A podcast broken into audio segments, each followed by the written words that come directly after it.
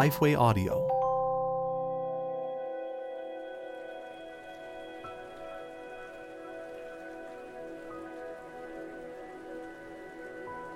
I want to teach you something that is so important that I'm going to say it twice. Expectations ruin relationships. Let me say that again. Expectations ruin relationships. What that means is that all of us go into almost all of our experiences with some sort of an expectation. But if those expectations are not articulated, spoken of, agreed upon, then what it ends up doing is those expectations put a standard on almost every relationship and every experience that you're going to feel let down and it actually ruins the relationship. That's true w- with friendships, that's true within our families, that's true within our marriages, that's true on our jobs. And it is also true in a place that there shouldn't be so much pain, but there is, and that's the idea of church.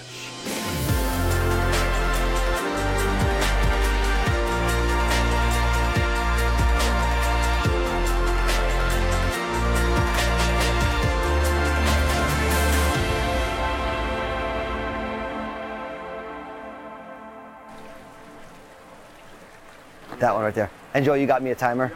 Okay. I get the pleasure of being a pastor, but what I want to tell you is that church is messy. Church is not a building, church is people.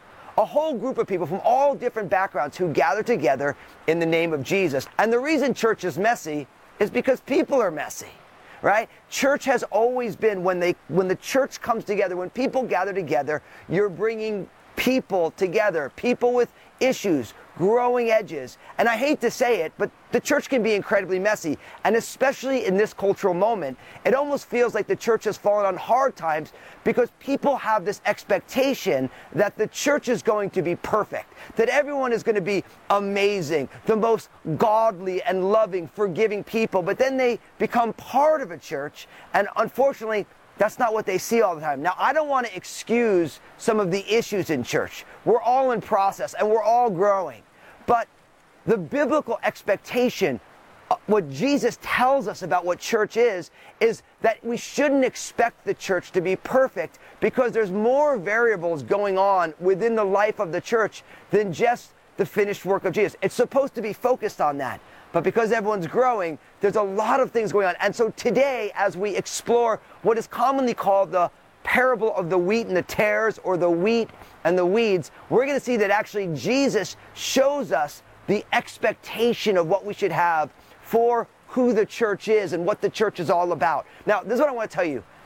There's another picture about what the church is that the Apostle Paul gives us in the book of Ephesians. He tells us that the church is the bride of Christ but she is a bride being prepared for her wedding day. Now, that's a very powerful picture because if you think about a beautiful wedding, and every wedding is beautiful in its own way, the bride, as she's standing there before her spouse, before her family and loved ones, making those vows of love and covenant to another person, on that moment, they're in the gown. Everything looks perfect. It's a beautiful scene. But if you've ever helped someone get ready for their wedding day, you realize in the days and weeks and even minutes leading up to that beautiful moment, there's all sorts of stuff going on. There's hair problems and there's dress problems and there's bridesmaid problems, right? And the church, as we exist right now, is a bride being prepared for her wedding day. And I'm not, again, I don't want to excuse the issues of church. I don't want to just pretend like it's not happening, or I don't just want to say, oh, it's no big deal. It is a big deal. But what we're going to see is that God today, in each one of us as the church, as individual members of the body of Christ, the bride of Christ, wants us to grow up, but He does want to manage our expectations so we don't get sour on church because the church is imperfect. Because according to Jesus, Jesus says the church actually isn't perfect yet. Now, in order to get at this, the parable of the wheat and the tares, or the wheat and the wheat, we see this in Matthew chapter 13. Jesus tells the parable in verses 24 to 30. And then beautifully, Jesus actually interprets the parable for us in verses 36 to 43. Now, I'm going to give you like a little thumbnail of the story.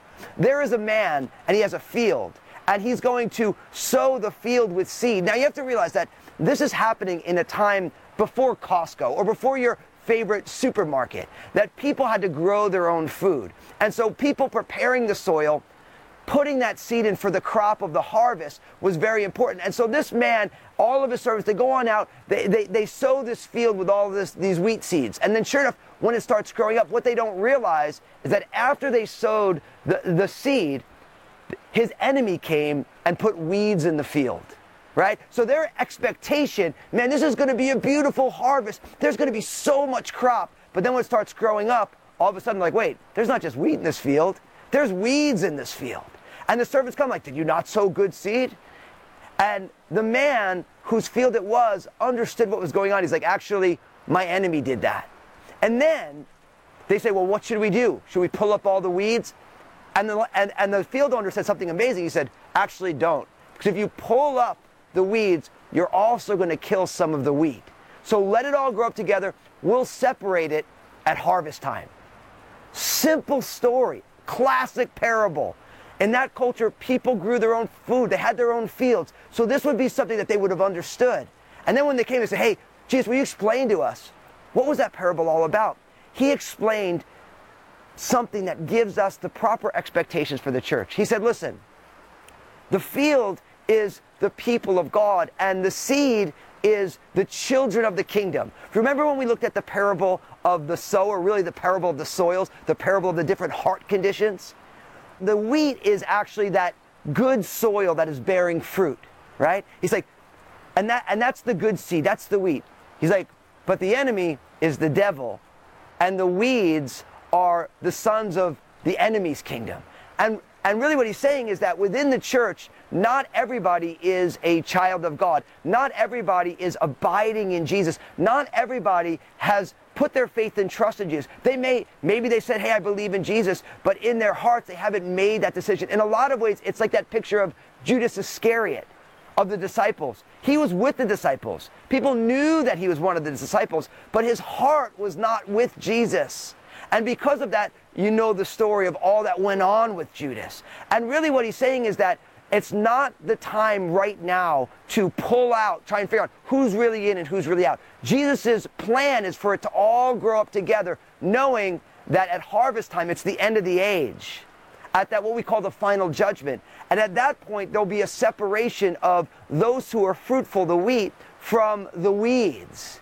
And what's really interesting about that is all through the scriptures we have the same idea that at the coming judgment when jesus returns he's going to separate the, the sheep from the goats. You get that in matthew 25 another one of those parable stories where there's a separation. Out now what does this teach us? And i think that this is really really important. First our job is to make sure that we are bearing fruit. That's one of the common themes of the parables. And I would be remiss if I didn't encourage you. Listen, the only way fruit is borne is for us to abide in Jesus. Jesus talked about this, John chapter 15, where he said that I am the vine and you are the branches. And unless you abide in me, you can't bear any fruit. But if you abide in me, then you will bear much fruit. And so, this idea of abiding, that word abiding means to dwell. I like to use the picture of a mother who has a child in her womb, that umbilical connection where the child who is growing in his mother's womb is receiving the nourishment from his mother. That is what it means for us to abide in Jesus, where we are connected to Jesus. We are believing in Jesus. Our hope is in Jesus. And when that happens, now all of a sudden, the, the life of Jesus, the, the, the reality of the resurrection is now doing a work of reviving and building us up, and we're growing. So as long as we're abiding in Jesus, then we will grow and we will bear fruit so that we will be that good seed, the, the, the children of the kingdom. Now, second, you have to realize that Satan has got plans for the church. Now, I, I don't want to be all weird about it, but you have to realize that Satan loves to be in church on Sunday. Why? Because if Satan can discourage, can get off track the people of God, he knows it's going to diminish the witness of Jesus. It's going to be salt that loses its flavor, as Jesus talked about. It'll be a light that's a little bit diminished. And Satan has plans for the people of God. And we have to be on guard. We should never be ignorant of, this, of the enemy's devices to try and steal, kill, and destroy. I love to tell people that the enemy's plan is to steal, kill, and destroy our intimacy. First with God, then our understanding of ourselves and then our intimacy, our deep relational ability with other people. I'm not talking physical intimacy, I'm talking about real relational intimacy. That's Satan's plan. It's always been his plan.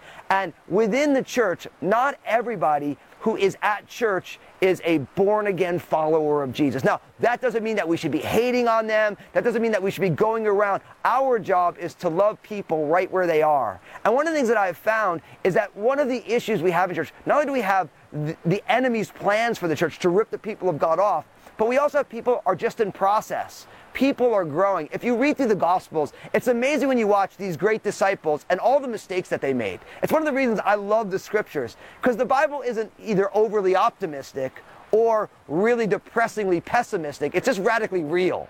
And what you find is Peter, that great pillar in the church, preached on the day of Pentecost did all sorts of dumb stuff in the Gospels. Stuff that when I read it, I'm like, oh, I'm so grateful God chose Peter just to encourage me on the journey. You have someone like Thomas. Thomas, we know him as doubting Thomas. That wasn't his only story, but remember Thomas, like, I won't believe in Jesus unless I can see those wounds and touch them. He needed that evidence. See, all through the Gospels, the, the disciples make mistakes, but Jesus isn't done with them yet. So one of the issues we have in church is just the fact that all of us are growing. And because all of us are growing, our job is to extend grace, to speak the truth in love to people so that we can help people grow. I'll be honest, I get the pleasure of being a pastor, but I'm so grateful I have people in my life who check out my life, who make sure that I'm making good decisions, who will tell me, hey, Fusco, I'm not sure that's the best way to handle that. I don't think you handle that situation well. Not because they are judging me, but because they love me and they realize that I'm in process. So here's what I want to tell you. Never write off church. It's God's plan, it's His bride, right? Don't also let the church let you down because the church is flawed. Jesus already told us it is flawed. It is a field that's got fruitfulness and also weeds in it. But we always have to remember that ultimately, God is going to purify His church. He does it through His Spirit and through His Word as we're growing. And at the end of the age, He's going to be separating out who is truly His and who isn't. And this is what I want to say to you. When that day comes, I want you to be one of those people who God said, You've been fruitful. Well done, my good and faithful servant. This is my child. And that comes from you and I abiding in Jesus no matter what anybody else does. So never forget, the church is messy because people are messy, but God is doing a work. And so we can trust Him and keep walking in biblical community in His name.